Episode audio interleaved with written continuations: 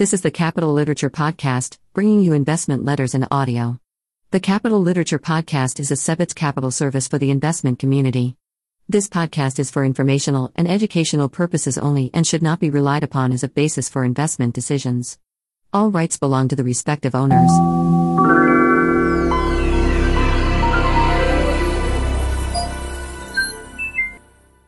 Upslope Capital Management, Second Quarter, 2021.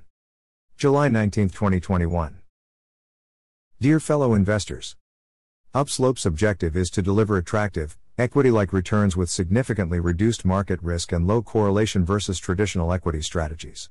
After a challenging Q1, Upslope's absolute performance in Q2 was solid. While I'm excited about our longs, the outlook today for a thoughtfully executed short selling strategy with effective risk management appears as good as it's been in over two decades. Market conditions, the Tyson zone. It's difficult to catalog all the market absurdities in Q2, I won't try. It started on a reasonable note, as many of the most speculative stocks began their return to earth through mid May. Shortly thereafter, however, things went off the rails, again. A quote from sports blogger turned day trader Dave Portnoy neatly and accidentally summed it up best it's early. If it is a Ponzi, get in on the ground floor.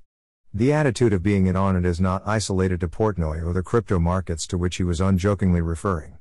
Examples of this attitude are plentiful, especially when it comes to SPACs, heavily shorted stocks, and small caps touted on social media.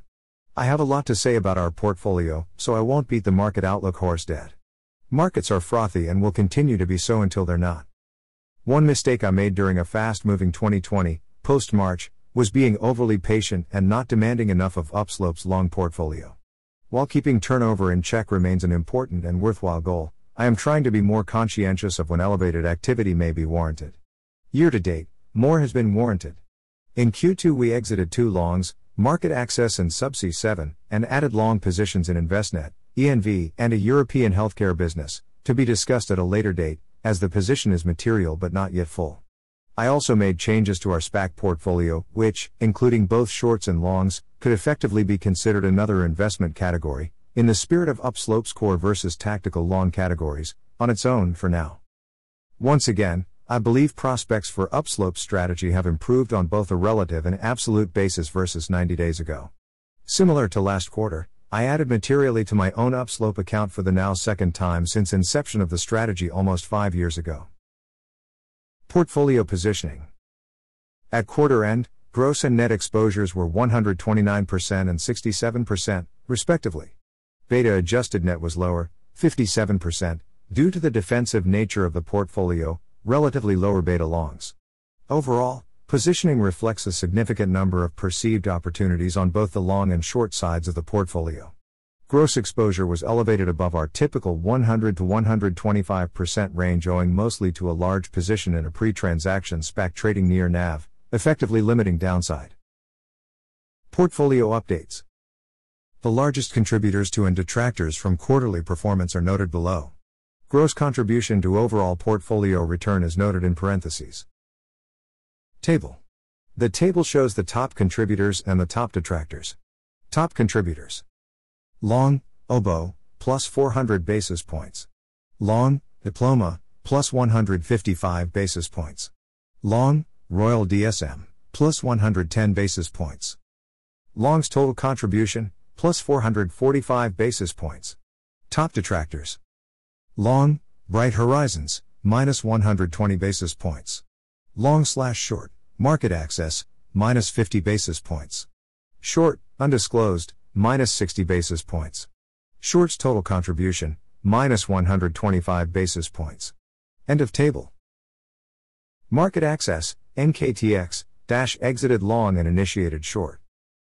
Market access is the leading platform for the electronic trading of fixed income securities, mostly corporate high grade, high yield, Eurobonds, emerging markets bonds. The stock has been a core long of upslope strategy since day one, nearly five years ago.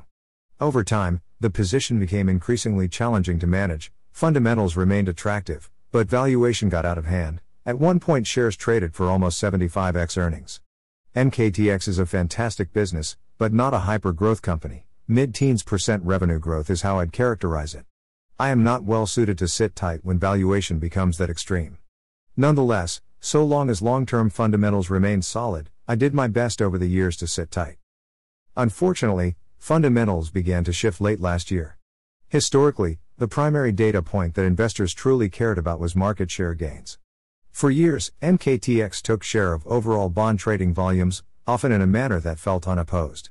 So long as MKTX was quickly adding share, investors could feel confident that the electronic market wasn't saturated and competition wasn't encroaching on MKTX's profit pool. The shift YTD has two components, one more worrisome than the other.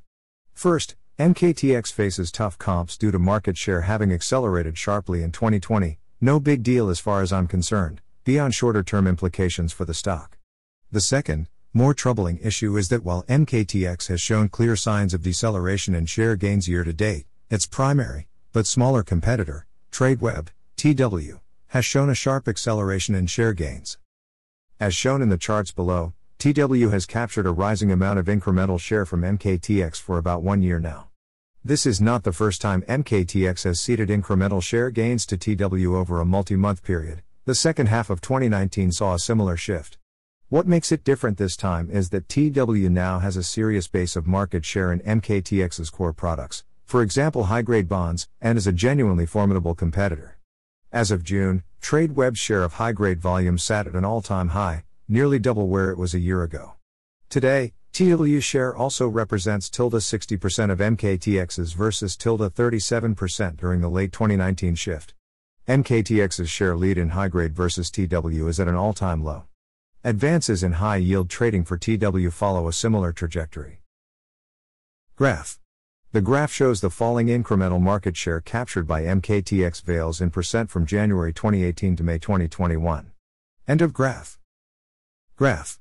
The graph shows that TW is a much more serious contender today versus the late 2019 catch up period from January 2018 to May 2021. End of graph. Compounding the incremental share concerns is the backdrop against which this has occurred. Two key points here. First, MKTX has long appeared to charge, on an apples to apples product basis, a significant premium to what TW charges for credit trades. This suggests potential disappointment on not just volumes, but also pricing ahead, as it's a defensive lever MKTX can pull. Indeed, Q2 pricing, which MKTX reported in early July, disappointed and declined both sequentially and year over year. Second, for a number of years, market observers worried MKTX could lose ground to TW due to its lack of treasury slash hedging capabilities. In late 2019, MKTX moved to address the issue by making its largest ever acquisition and buying Liquidity Edge. That TradeWeb has gained so much ground against MarketAxess 20 months after the deal closed suggests potentially deeper innovation issues. While recent trends could revert, alarm bells should be ringing loudly for MKTX shareholders, especially with the stock trading for almost 60x earnings. Given the above observations, Upslope not only exited the last of our long position in MKTX, but initiated a short. I admire the company and management, but, the combination of falling short term estimates, material risk of a sustained increase in competitive pressures, and related deceleration in long term growth, and extreme valuation makes for a compelling, straightforward short thesis, in my view. Subsea 7, Sub.no, exited long. Subsea 7 is a Norway based offshore energy services provider, whose shares Upslope first purchased in early 2020. The company executed well in the face of a challenging environment. However, shares have relatively underperformed on virtually all time horizons, especially frustrating considering the rally in the energy sector post COVID. As a result, my patience has worn out and we exited the position. SPAC Plus Basket Update the core of Upslope's SPAC plus short basket remains roughly the same as a quarter ago. On the long side, however, I did swap out one of our positions, exiting GRSV and adding TCVA. GRSV is the soon to be owner of Ardagh's Beverage Can business. Given the state of the beverage can market, rapidly increasing supply, and the nature of the business and position, partially intended as a long hedge for our SPAC shorts, I concluded better risk reward and portfolio fit could be found elsewhere. Enter TCVA, which is a pre transaction SPAC sponsored by the well regarded Technology Crossover Ventures, TCV. This is TCV's first SPAC, which I believe provides some incremental incentive to get it right and execute a transaction with an attractive target at a reasonable price. Trading right around NAV, TCVA has limited functional downside and strong optionality in the event TCV can source and execute a value added transaction. Finally, as previously noted, our gross exposure is elevated above historic norms due largely to the addition of our SPAC longs, TCVA in particular. I do not wish to change our conservative gross exposure target range of 100 to 125%, that is the level of risk at which I am most comfortable, and it forces a certain amount of focus for the portfolio. However, given the conservative starting point, 100 to 125% gross, and the nature of our SPAC longs, effectively limited downside and straightforward analysis, I believe it makes sense to layer on the additional exposure. Upside may prove negligible and the exercise may turn out to be a waste of time. But, the cost of the added exposure, measured in both downside risk and research time, is relatively de minimis. Envestnet, ENV, new long. Envestnet is a leading wealth management technology platform used by investment advisors, banks, and other, mostly financial, institutions. The company offers a comprehensive product suite, largely aimed at helping independent advisors manage their businesses more efficiently. Examples include technology that supports advisor marketing and communication, client onboarding, investing, trading and rebalancing, and financial planning, among many other offerings. ENV holds a top 3 market share in virtually all of their core products and is one of only a few that offers a comprehensive platform of scale. Despite an attractive underlying business model, long term growth tailwinds, incredibly sticky products, ENV has faced challenges in recent years. Most notably, its 2015 acquisition of Yodlee, a leading financial data aggregation and analytics platform, has disappointed, weighed on, and distracted the company ever since. Tragically, the Envestnet's long-standing CEO, a co-founder, was also killed in a car crash in 2019.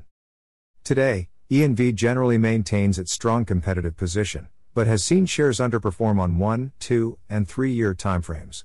Leadership, vision, and recent execution are arguably lacking. It's easy to sympathize. Current CEO Bill Crager was thrust into the role in late 2019 after the prior CEO's death, a 30 year colleague and friend of Crager's, and just prior to the COVID 19 pandemic. In early 2020, it appeared ENV might finally be moving to offload the Yodlee distraction. But, with the onset of COVID shortly after the rumors, a transaction was never consummated. Over a year later, however, management has shown increasing openness to a sale. While noting the importance of Yodlee's offering to ENV's vision, management has clearly stated all options are on the table.